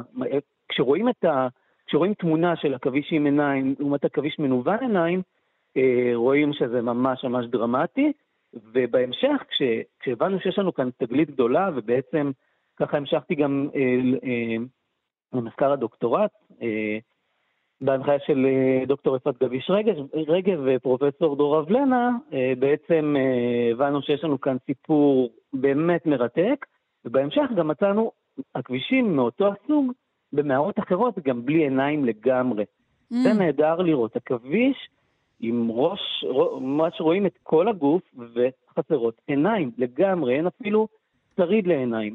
וואו. אה, אז זה נהדר, זה פשוט מרתק לראות את זה. אה, דוקטור גביש רגב, יצורים שבאופן עקרוני אה, חיים באזורים חשוכים מאוד. אה, זו אני מניחה הסיבה שהעיניים שלהם התנוונו. אבל הייתי מצפה שאולי דווקא יקרה ההפך. שהעיניים אז, דווקא נורא נורא נורא נורא נורא יגדלו ויהיו להם כישורים מטורפים. כן. אז קודם כל חשוב לומר שהכבישים בכלל, מרבית הכבישים, למרות שלרובם יש שמונה עיניים, לא רואים טוב גם עם שמונה עיניים. יש מעט משפחות כמו קופצניים למשל, שבהחלט רואים טוב, אבל מרבית הכבישים, כולל הכבישים ממשפחת המשפחנים, לא רואים טוב גם עם שמונה עיניים. מדוע חננו אותם הטבע בשמונה עיניים? בשביל- היופי? מצוינת, הם רואים תזוזות, רואים הבדלים בין חושך לאור, אבל הם לא, הקופצנים רואים מאוד מאוד טוב. אמ, אבל אנחנו רואים גם בכלל שאנחנו נכנסים למערות איזושהי תופעה, קונברגנציה, אה, שבעצם כל היצורים, לא משנה אם הם קרובים אחד לשני או לא, אחד הדברים הראשונים שקורים זה עיבוד עיניים ועיבוד פיגמנטים והערכה של אברי חישה אחרים. זאת אומרת שהעיניים, בהחלט הצעה טובה מה שהצעת, והאבולוציה לא בחרה בכיוון הזה, אה, להגדיל לא את העיניים. לא מקשיבים לי זה- שם, כן. אבל במקום זה אנחנו באמת רואים אה, גפיים ארוכות יותר, שערות ארוכות יותר, והחישה שלהם היא מתאימה יותר לבית הגידול שבו הם נמצאים, שאין בו אור. זאת אומרת, אה, כנראה שזה הרבה יותר אה, אדפטיבי אה, להוריד אה, את העיניים ולהשקיע בתכונות אחרות. בחושים אחרים, כן. מאשר להתמודד. אוקיי, אני אנסה נכון. להשליך את זה גם על עצמי. אה, מה לגבי הניצודים האומללים? אה, האם גם הם אה, אה, שונים? אל- אה, פורקי הרגליים שניצודים אה, על ידי הכבישים האלה. אז, אז השאלה מצוינת, אנחנו בעצם אה, מוצאים הרבה מאוד מינים שהם חובבי מערות או אה, תושבי מערות אה, אה, אמיתיים שהם אה, אה, כמו הכבישים האלה, ללא עיניים, ללא פיגמנטים, אה, אז אנחנו מוצאים אותם וזה בעיקר תלוי איפה במערה. אם אנחנו נכנסים לעומק, רוב בעלי החיים שאנחנו מוצאים בעומק המערה הם חסרי עיניים, חסרי פיגמנטים. אם אנחנו נמצאים בכניסה למערה, אז אנחנו עדיין יכולים לראות לא מעט טרף שמגיע מבחוץ אל המערה, כי בכל זאת בכניסה למערה זה בית גידול אה, טוב גם למי שלא מותאם למערה.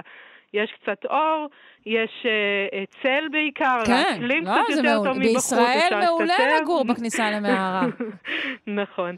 אז אנחנו בהחלט רואים, וזה עוד אה, קבוצות של חומר שאספנו ונמצא אה, משומר באוספי הטבע הלאומיים באוניברסיטה העברית ומחכה להמשך מחקר. אה, המינים האלו החדשים, היית אומרת שהם הם- הם בעצם קרובים לאלו שנמצאים באמת בפתחי המערות, אז, או שהם אז קרובים שאלה... יותר למינים מערתיים אחרים? אז זו שאלה מצוינת, וזו בעצם הייתה אחת ההפתעות הגדולות שלנו, כי באמת, שלומי ואני, כשנכנסנו למערות הראשונות, הכבישים בעלי העיניים ומנווני העיניים נראים מאוד דומים, זה היה לנו ברור שהם שייכים לאותו סוג, והם נראים נורא אה, דומים. במעבדה ששלומי הסתכל על אברי הרבייה שלהם, שזה בעצם הדרך הטובה ביותר להגדיר אה, אה, מינים של הכבישים, דיברנו על זה לא מזמן. נכון. אה, והוא בעצם ראה שהם דומים, אבל, אבל לא בדיוק אותו דבר, זה היה ברור שזה לא אותו מין שרק העיניים שלו מנוונות, אלא משהו קצת אחר. ובכל זאת הייתה לנו השערה אה, שמסתמכת על השערת אה, מחקר גדולה שידועה שבאזורים אה, שלא עברו תקופות קרחוניות אז יש לנו איזשהו, זה נקרא היפותזת השינויים האדפטיביים. בעלי חיים נכנסים לתוך בית גידול חדש, במקרה הזה מערה שנפתחה, שאין שם עדיין תחרות, נכנסים לשם, מנצלים את בית הגידול, ובמהלך האבולוציה, במהלך השנים שחולפות, יש להם כל מיני מוטציות, ובעצם אחד הדברים הראשונים שקורים, כמו שאמרנו מקודם, בקונברגנציה הם מאבדים עיניים. אז חשבנו שאולי באמת הכבישים שנמצאים בכניסה למערה הם הקרובים ביותר לאלה שנמצאים בעומק המערה. הייתה לנו הפתעה מאוד גדולה. שבעת המינים מנווני העיניים ושני מינים עיוורים ששלומי אה, תיאר, קרובים מאוד אחד לשני. אבל הם רחוקים יחסית מכל אה, ארבעת המינים הנפוצים שמצאנו בכניסה למערות באזור הים תיכוני של ישראל. הם נמצאים oh. בעצם בקבוצה אחרת, והכבישים מנווני העיניים והעיוורים קרובים יותר לכבישים מאותו סוג שנמצאים אה, בקפריסין, בטורקיה, אה, אפילו בלוב יש אבל כן כמה... אבל כן באגן הים התיכון. נכון, וזה בעצם מתאים יותר להיפותזה הנפוצה יותר באזורים שכן הושפעו מקרחונים. אה, זה נקרא בעצם היפותזת הרליקטים האקלימיים, כאשר יש לנו איזשהו שינויים היסטוריים אקלימיים שדחפו, דחקו בעצם את אותם בעלי חיים להיכנס למערות בגלל שבחוץ התנאים היו פחות טובים, והם עברו גם תהליכים, כל מיני מוטציות, אבולוציה בתוך המערה, אבל אלה שנשארו בחוץ, ולא נדחקו לתוך המערה, נכחדו אה, בעצם מחוץ למערה, ולכן אנחנו מוצאים את הקרובים ביותר אליהם באזורים רחוקים mm, יותר. הבנתי. Uh, שלומי, האם uh, תזכה שמי מהמינים החדשים יקרא על שמך? Uh, כשמתארים uh, מין חדש, uh, המתאר uh, מסיבות uh, של צניעות כאלה ואחרות, לא יכול uh, לתאר מין על שמו, אז mm. זה נחמד מאוד, כי אנחנו יכולים לכבד uh, אחרים. וזה הגיוני סך הכל, ובאמת החלטנו ל, אה, לכבד בשמות אה, של המינים החדשים אה, שותפים ועוזרים למחקר, ביניהם בן הזוג של אפרת, שמצא את עצמו. וואו, איזה מתנה יפה. לא, הרומנטיקה שלכם, אנשי הכבישנים. אבל הוא גם עזר לנו בשטח ואפילו מצא את הטייפ. אוקיי. כן, הוא מצא את הטייפ. עוד מין מאוד מיוחד שמצאנו במערות עופרה, יש שם שדה מאוד רחב של מערות קרסטיות, בעצם קמינים קרסטיים שיורדים לעומק של 100 מטר. מצאנו בכמה וכמה מערות שם, אנחנו משערים שהם גם יכולים לעבור בין המערות, כי זה אזור מאוד מיוחד. בעופרה מצאנו שם גם אחד מהמינים החדשים. קראנו לעכביש הזה על שם פרופסור עמוס פרומקין, ש... ש... ממקימי עופרה ומחוקרי הבורות הקרסטיים בעופרה.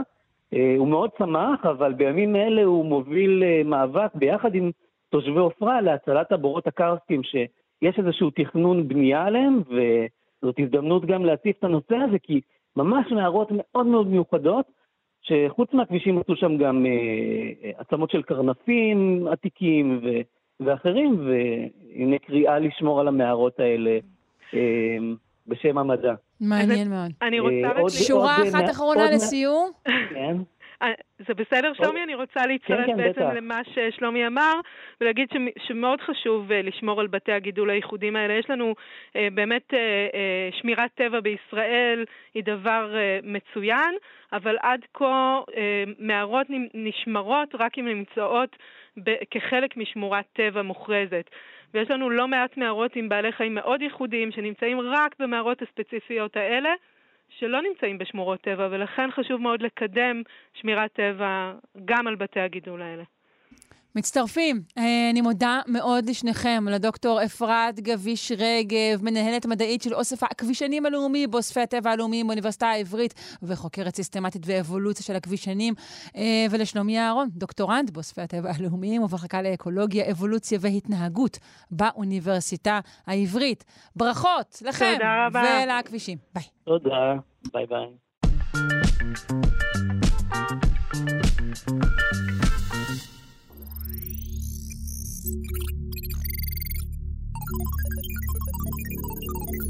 יותר ויותר שירותי רפואה הם מבוססי בינה מלאכותית. מחקר חדש בדק מה משפיע על מוכנות מטופלים לאמץ ולהשתמש אה, בשירותי רפואה מבוססי AI. אה, נפנה לעורכת המחקר, הדוקטור הילה חלוץ בן גל, היא מרצה בכירה באפקה, המכללה האקדמית להנדסה בתל אביב. שלום, בוקר טוב.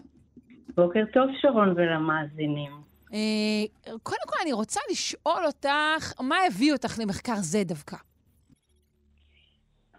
אה, מדובר במחקר שהתפרסם לאחרונה בכתב עת מוביל אה, בתחום הרפואה הציבורית ומתבסס על מחקר קודם שהתפרסם ב-2021 עם סטודנטית שלי, גברת אפרת קדוש מאוניברסיטת תל אביב.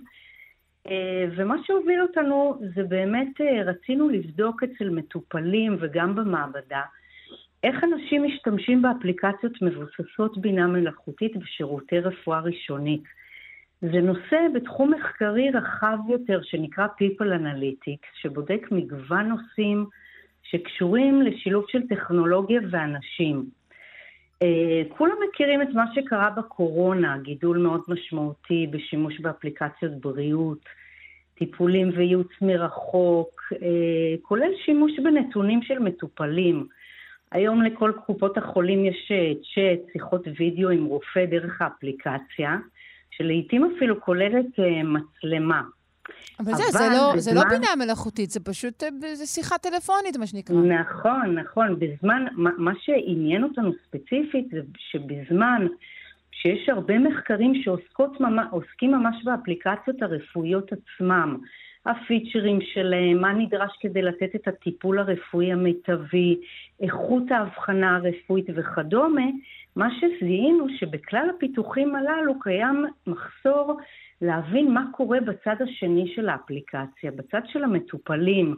מבחינת המשתמשים עצמם, לדוגמה, מה גורם למשתמשים לקבל את הבינה המלאכותית, מהם התנאים שבהם מהם אותם תנאים שבהם המשתמשים מקבלים אותם. אבל זהו, בואי בוא תארי לי מבחינת המשתמש, איך, איך נראה טיפול ראשוני כזה שהוא מבוסס AI? אה, זה כולל הרבה פעמים או שיחת וידאו או צ'אט, אוקיי? Uh, צ'אט עם, עם בוט, את מתכוונת. ולא עם...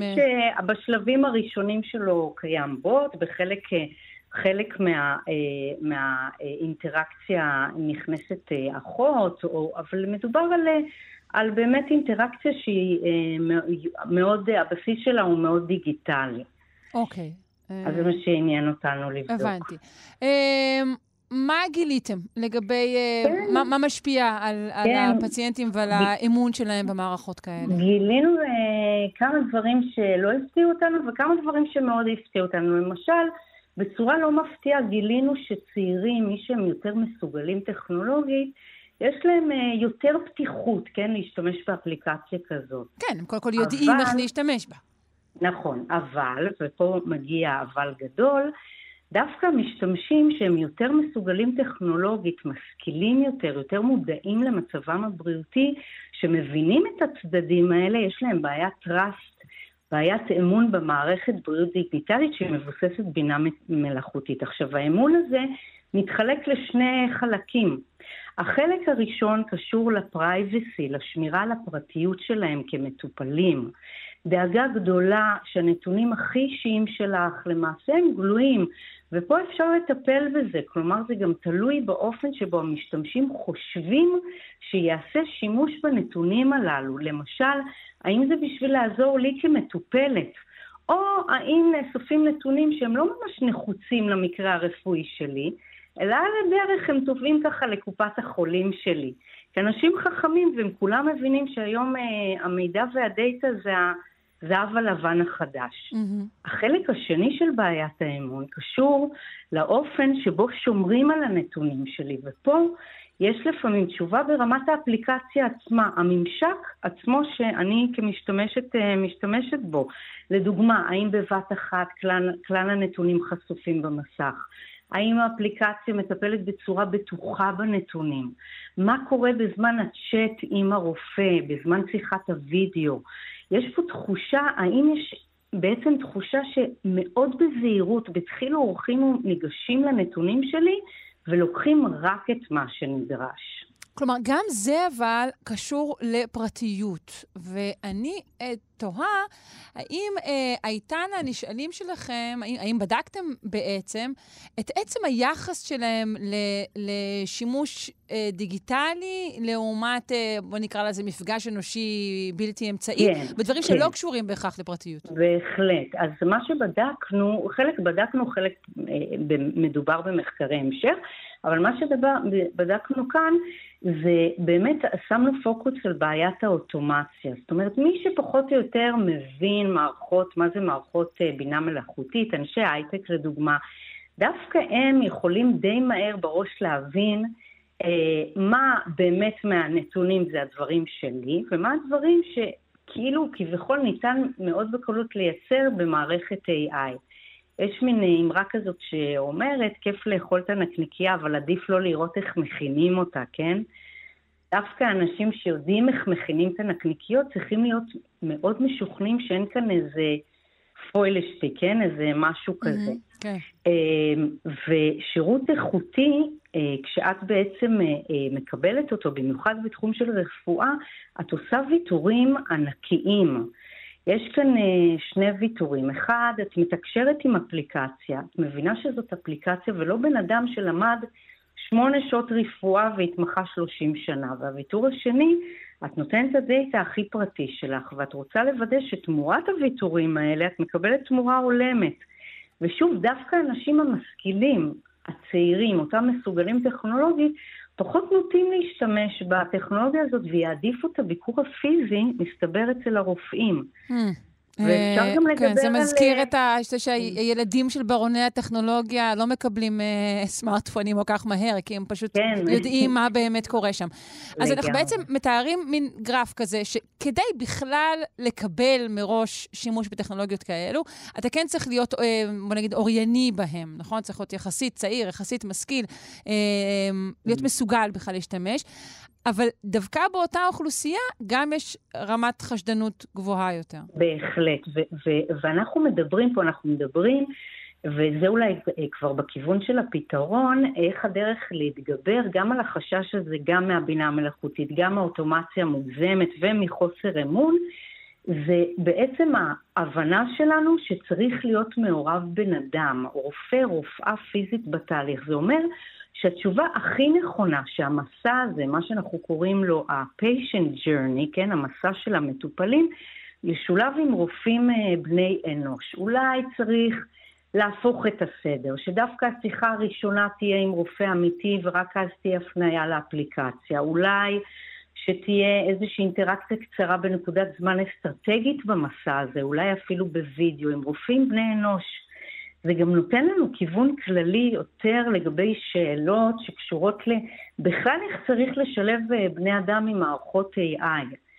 אה, מערכות אחרות שקשורות אה, אפילו לביצועים ולמשימות בתוך ארגונים.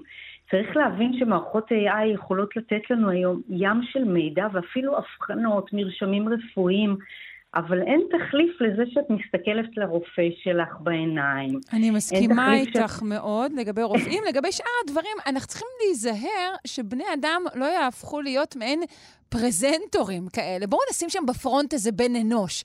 מאחורה הכל יהיה מוחשב, אבל העיקר שמקדימה אה, יישב שם איזה בן אדם. יש נושאים שהיום חוקרים אותם עדיין, שקשורים להבנה של אמפתיה, של דאגה שאני מקבלת. זה לא, לא עניין של פרזנטורים בכלל, זה נושאים שקשורים לאינטואיציה של ה-AI, לאמפתיה, לדאגה. כל הנושאים האלה בוחנים אותם היום, אה, והשילוב יכול להיות אה, אה, מאוד מעניין, כי אין שום תחליף לא למבט עיניים, לא לחשש. לא להרגעה של פציינט, וכל הסאבטקסט תרבותי, אוקיי? האופן שבו אנחנו צורכים רפואה מבוססת AI בישראל ויפן בטוח שונה. אז יש הרבה סאבטקסטים, ואלה כיוונים נוספים שאנחנו חוקרים בשוק העבודה, בתחומים של שילוב של טכנולוגיה ואנשים. זה תחום אה, רחב יותר שנקרא People Analytics, וצריכים להבין שככל שטכנולוגיית AI תתקדם, היא מטפלת בבעיות יותר מורכבות. בהתחלה זה הטיפול במלאי של בקבוקים או דברים יותר פשוטים. בהמשך, מה יותר מורכב מבני אדם? אה, היום אנחנו רואים אה, רק את ההתחלה של מערכות מורכבות שמטפלות ב-People Analytics, אה, שקשורות לבני אדם ומערבות כן. בן אדם שהוא לא רק מערכת, ותחומים יותר מורכבים כמו קוגניציה, פסיכולוגיה ודאטה, וזה תחומים שהם מאוד מעניינים להמשך. דוקטור הילה חלוץ בן גל, מרצה בכירה באפקה, המכללה האקדמית להנדסה בתל אביב, תודה רבה. תודה רבה לך, שרון, והמשך יום, יום טוב. טוב.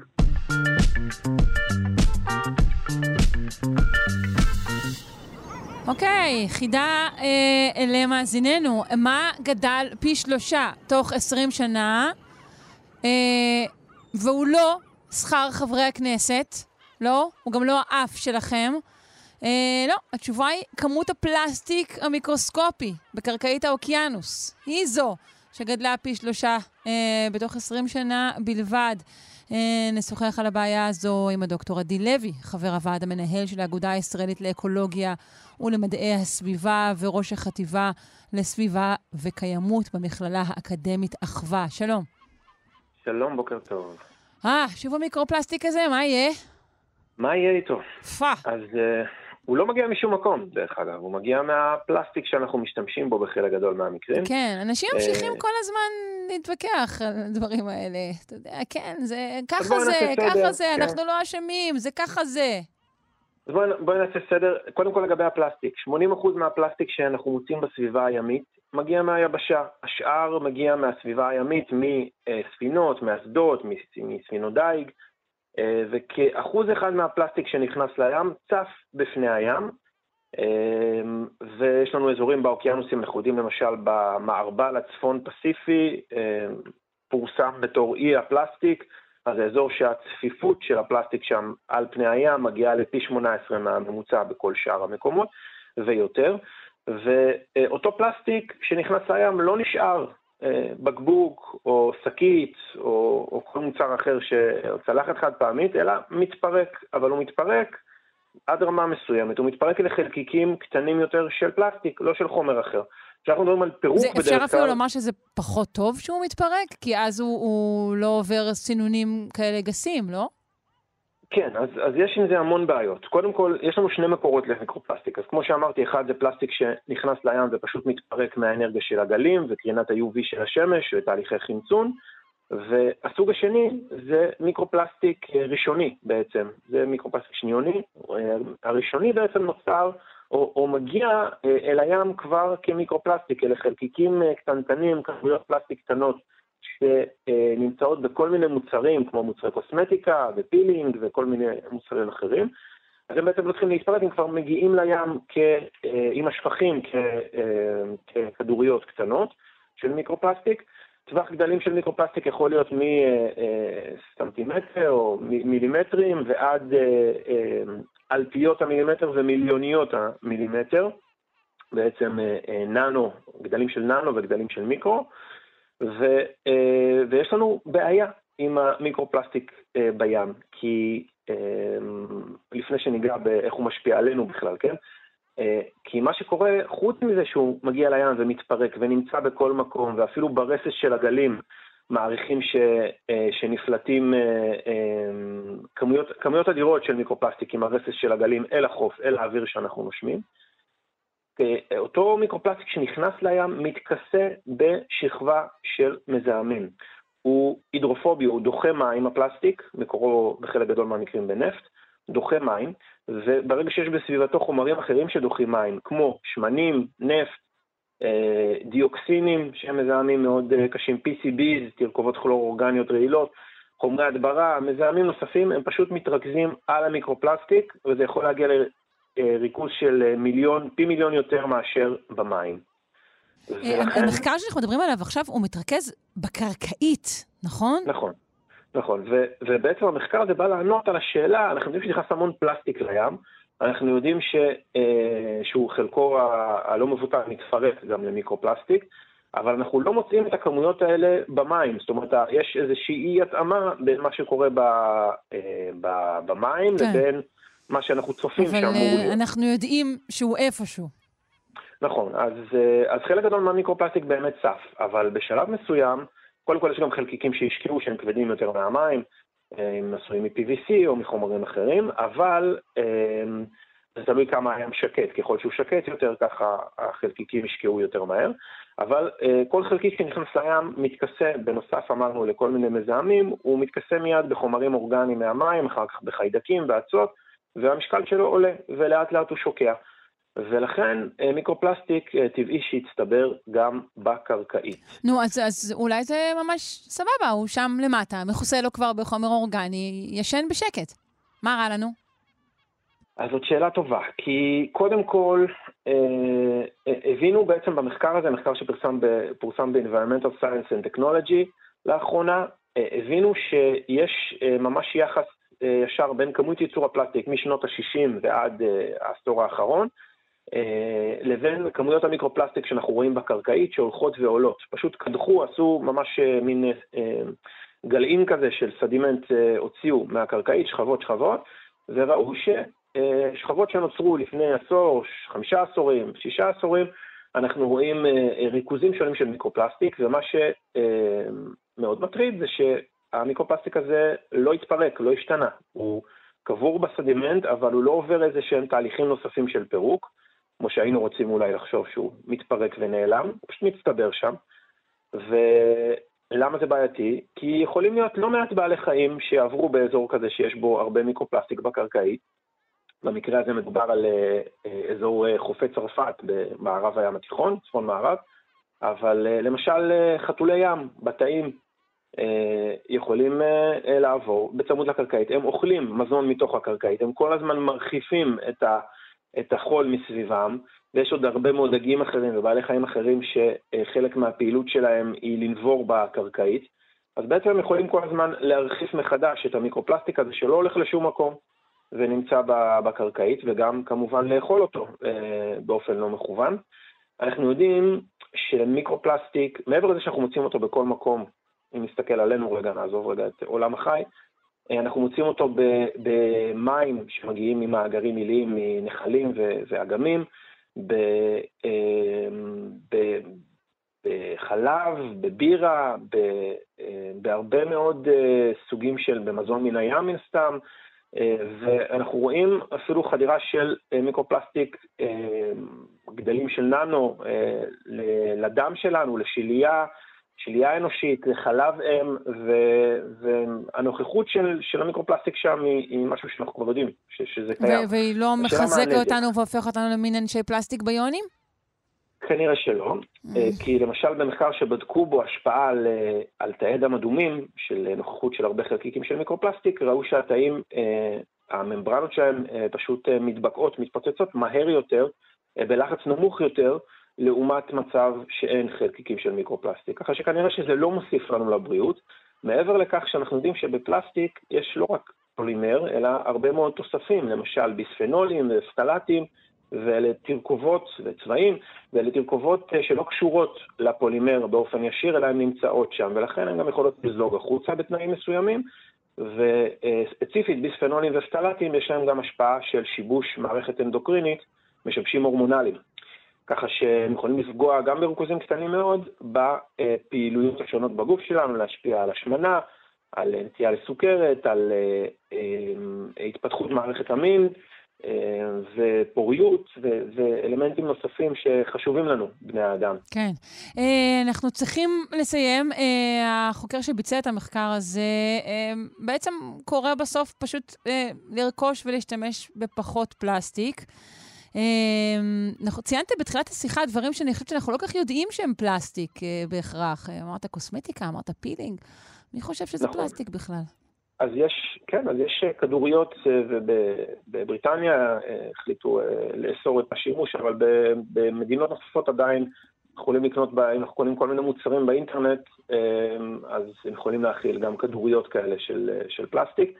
וחשוב קודם כל להימנע למשל ממוצרים שיש בהם חלקיקי פלסטיק קטנטנים כחלק מהמוצר לשימוש קוסמטי או לשימושים אחרים. זה פשוט יוצר זיהום נוראי, ולוודא שהכמויות הפלסטיק שאנחנו משתמשים בהן כמה שפחות, וכמה שפחות מוצרים חד פעמיים ואריזות שמהווים כן. 40% מסך הפסולת. כמובן שהיינו שמחים. אם כל הדבר הזה היה מגולגל אל היצרנים, שהם לא נכון. יארזו את הכל בפלסטיק, או שאני אצטרך להימנע כל הזמן ולחשוב על איך אני, איך אני קונה את כל הדברים האלה ואני מחזיקה אותם ביד. נכון מאוד, אבל אנחנו, מה שאנחנו יכולים לעשות כרגע בעיקר זה להפחית וללחוץ על מקבלי ההחלטות שיקדמו רגולציה או חקיקה, אם זה מיסוי שבוטל כרגע ואם זה אה, איסור מכירה של מוצרים שיש להם תחליפים מתכלים, כמו שעושים באירופה ובהרבה מדינות אחרות, אז אה, יש מה לעשות, יש בהחלט מה לעשות וצריך לעשות. תודה רבה לך. דוקטור עדי לוי, חבר הוועד המנהל של האגודה הישראלית לאקולוגיה ולמדעי הסביבה וראש החטיבה לסביבה וקיימות במכללה האקדמית אחווה. תודה. ביי, להתראות.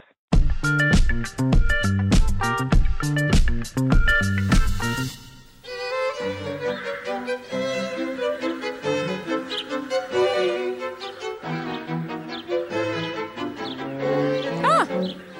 מה זה הפתיח הזה, יונתן גת? מה זה? חדשות הכי טובות ששמעתי אה, לאחרונה. כן, אתה על חושב? ש... כן, בטח. זה שהמלון של פולטי, הסיטקום הבריטי המפואר, אה, חוזר אחרי לא פחות מ-45 שנה, כמעט 45 שנה. נותן תקווה לכולנו. כן, ומה שחשוב, אה, לסיטקום הזה היו כל מיני וריאציות במדינות אחרות, אבל הפעם אה, זה מאוד חשוב כי זה ג'ון קליז בעצמו, Mm. האיש שהמציא את המלון של פולטי, הוא הולך ל- לח- מה, היה לחכם כל מיני בסדרה. כאלה, הצימר של פייר וזה? היו כל מיני כן, דברים? בטח, מה, את. לא זוכרת שהיה פה את אה, מנואל במוצ"ש? אה, נכון, מוצ"ש? נכון, נכון. כל. מיני שטויות כאלה. לא, אבל היו סופ אופרה, לא סופ אופרה, סליחה, סיטקומים כאלה בארצות הברית ובכל מיני מקומות שניסו לשחזר את הפורמט, אה, אבל הפעם זה ג'ון קליז בעצמו, הוא גם כותב את הסדרה שזה הכי חשוב, וזה יחד עם הבת שלו. אה, והם הולכים לחזור עם אה, המלון של פולטיק, שהוא עיקר העסק נסוב על זה שהוא מגלה שיש לו בת שהוא לא ידע עליה. זה הדבר היחידי שמגלים. עכשיו, כמובן שה... זה כמובן בא בסתירה לגמרי לזה שג'ון קליז נשבע בחייו שהמלון של פולטי לא תחזור לעולם. הרי בסך הכל עשו 12 פרקים. זה 12 הכל? פרקים זה כל לסד- מה שהיה? כן, כן, זה הכל. וואו. 12 פרקים לסדרה שנבחרת... תראה מה זה כל- כוח של שידורים חוזרים. נכון. כאילו ראינו כל פרק כל כך הרבה פעמים. נכון. אה, זה עוד יותר, זה, זה, זה, זה שישה פרקים לעונה, זה שתי עונות, שישה פרקים, זה 12 פרקים סך הכל. וג'ון קליז הקדיש לכל פרק המון המון זמן. הוא מתאר את זה שכל פרק לקח לכתוב אותו לפחות חודש וחצי רק הכתיבה. בניגוד לסיטקומים אחרים שנכתבים משבוע לשבוע. מהמם. ואחד הדברים שמדברים עליו זה שהוא כל השנים אמר אני לעולם לעולם לא אעשה את זה שוב ולעולם לא נחזור לזה, אני לא רוצה להרוס את מה שכבר היה וכדומה. ומה השתנה? ועכשיו, אז זהו, אז בדיוק, כולם עכשיו נזעקים, רגע, רגע, כל אלה שרצו שיהיה, אומרים, רגע, עכשיו אל תקלקל לנו את מה שאנחנו זוכרים, זה בטח יהיה הרבה פחות טוב ממה שהיה. עכשיו, בואי נגיד ככה, שרון, בדרך כלל סיקוולים יכולים לאכזב, אבל יש תקדימים. למשל, כן אדוני ראש הממשלה, שהייתה סדרת מופת בשנות ה-80, זה היה התחיל ב"כן אדוני השר" ואחר כך "כן אדוני ראש הממשלה", אה, חזרה בשנת 2011 למרקעים, עם שחקנים אחרים לגמרי, אבל שני הכותבים של הסדרה היו אותם כותבים. והסדרה הזאת הייתה מצוינת, מצוינת. הייתה פשוט פלא טלוויזיוני, שאפשר להחזיר את הדבר הזה ולהיות קומדיה בריטית סופר עכשווית ונורא נורא מצחיקה. אז, אז, אני אז יכול רק תקדימים, לקוות. אבל, אבל אתה יודע, כן. קליז הוא... בן 83. זה כן, נכון. גיל מבוגר, יחסית. אבל, יחסית. אבל, כן, אבל, ג'ון קליז הוא באמת, אה, טוב, אני מעריץ אותו, גם יצא לי, היה לי את הזכות לפגוש אותו ולראיין אותו לידיעות אחרונות בזמנו, שבעה כן. לילות. אבל אה, ג'ון קליז הוא באמת אחד המוחות הכי מבריקים של נכון. עולם הקומדיה. זה לא, זה פה בן אדם עם המון המון ניסיון, והוא מאוד מאוד חריף וחד. רק תראי איך הוא הגיב, איך הוא הגיב ל- למבקרים, שכתבו בעיתונים, אה, זה, זה יכול להיות רק, זה רק מפה אפשר רק ליפול וכדומה. אז הוא הגיב להם בסרקזם בטוויטר שלו, טוב, אז אני מציע שמה שנעשה זה שהעיתונאים, או כל מי ש... שהם יכתבו את הפרק, שהם יעשו סדרה משלהם, אוקיי. ואולי זה לא יהיה מצחיק, אבל לפחות זה יעסיק אותם. טוב, וגם השאלה היא וגם- האם לא חלק גדול מהצחוק היה כן נעוץ, אתה יודע, בתקופה. אני לא יודעת, אני כן. מודה שאני לא, פשוט לא אופטימית כמוך לגבי העניין הזה, אבל אה, אולי אני טועה. אני, אני חייב לי להיאחז במשהו, את מבינה? תראי, הייתה סדרה עכשיו לאחרונה, הייתה סדרה שקראו לה Hold the Sunset, שגם בה הוא מככב אה, ב-BBC. הייתה סדרה מצוינת, הוא עשה שם הופעה מעולה, וזה היה לא מזמן, זה היה. בסך הכל לפני שלוש שנים. והוא גם יצר את הסדרה הפנים האנושיות שזכה, שזכתה בהרבה פרסים, נכון. זה היה בתחילת שנות האלפיים. הוא, אה, תשמעי, נכון, הוא לא, זה לא מה שהיה פעם, אבל עדיין כוחו במותניו. כן, כן, לגמרי, לגמרי, אני משוכנעת. אמ, ויודעים מתי, מתי העסק הזה קורה? לא, לא נתנו לזה עדיין צפי, אבל כבר רואים את הסט, כבר... ש... כבר המנ- שחררו המניה. עולה. כן, בדיוק. שחררו תמונה כבר מהסט, עם הבת שלו, ועם הזה, זה, זה, זה, זה קורה. זה נורא נורא מרגש. תראי, גם על האיחוד של מונטי פייתון אמרו זה יהיה גרוע, וזה היה מצוין. האיחוד. של מונטי פייתון ב-2014. כן. אה, יש לך דקה ל- להמלצה? כן. מעוניין? איזו המלצה יש לי בשבילך. תביא. חתיכת המלצה. אה, בסינמטק ירושלים, זה יקרה גם בסינמטק תל אביב, אבל זה מתחיל בסינמטק ירושלים. השבוע, אה, פסטיבל דיוויד לינץ'. הולכים לעשות, כן, רטרוספקטיבה לכל uh, הסרטים שלו, הכל, כולל הכל מכל, כולל uh, ראש מחק ואיש הפיל וחולית וכתיפה כחולה והכל עד הסוף. למה עושים את זה? כי יוצא עכשיו סרט שנקרא לינץ' אוץ, ככה זה, לינץ' מקף אוץ, שם הוא מדבר על זה שאין, הוא אומר ככה, ציטוט, אין יום בחיי שבו אינני חושב על הקוסם מארץ עוז. הוא מסביר מה הקשר בין הסרטים שלו לבין הקוסם מארץ זה דוקו שעוסק ביצירה שלו. צריך לזכור גם ש... יכולה לחשוב על הקשר הזה. כן, אני רואה את זה כן, לגמרי. כן. אה, טוב, הנה, אז עוד אגב- אה, סיבה לעלות לירושלים, כמו שאנחנו אומרים ל- אה, עוד ביום שני סיבה, עוד זה. סיבה, עוד סיבה. אה, כן, בסדר עוד סיבה. גמור. אנחנו מודים לך מאוד על התקוות ועל ההמלצות. יונתן גת, מרצה באוניברסיטת תל אביב, וגם אה, מרצה ברחבי הארץ על גיבורי תרבות. תודה רבה לך. תודה רבה, שרון, ביי ביי. ביי.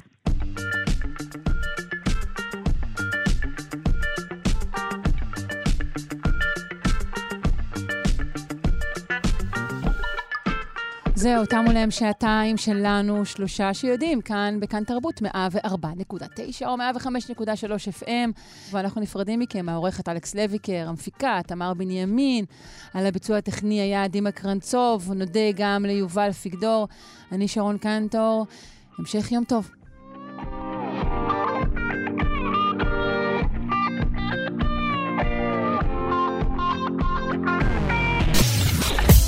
אתן מאזינות ואתם מאזינים לכאן הסכתים. כאן הסכתים, הפודקאסטים של תאגיד השידור הישראלי.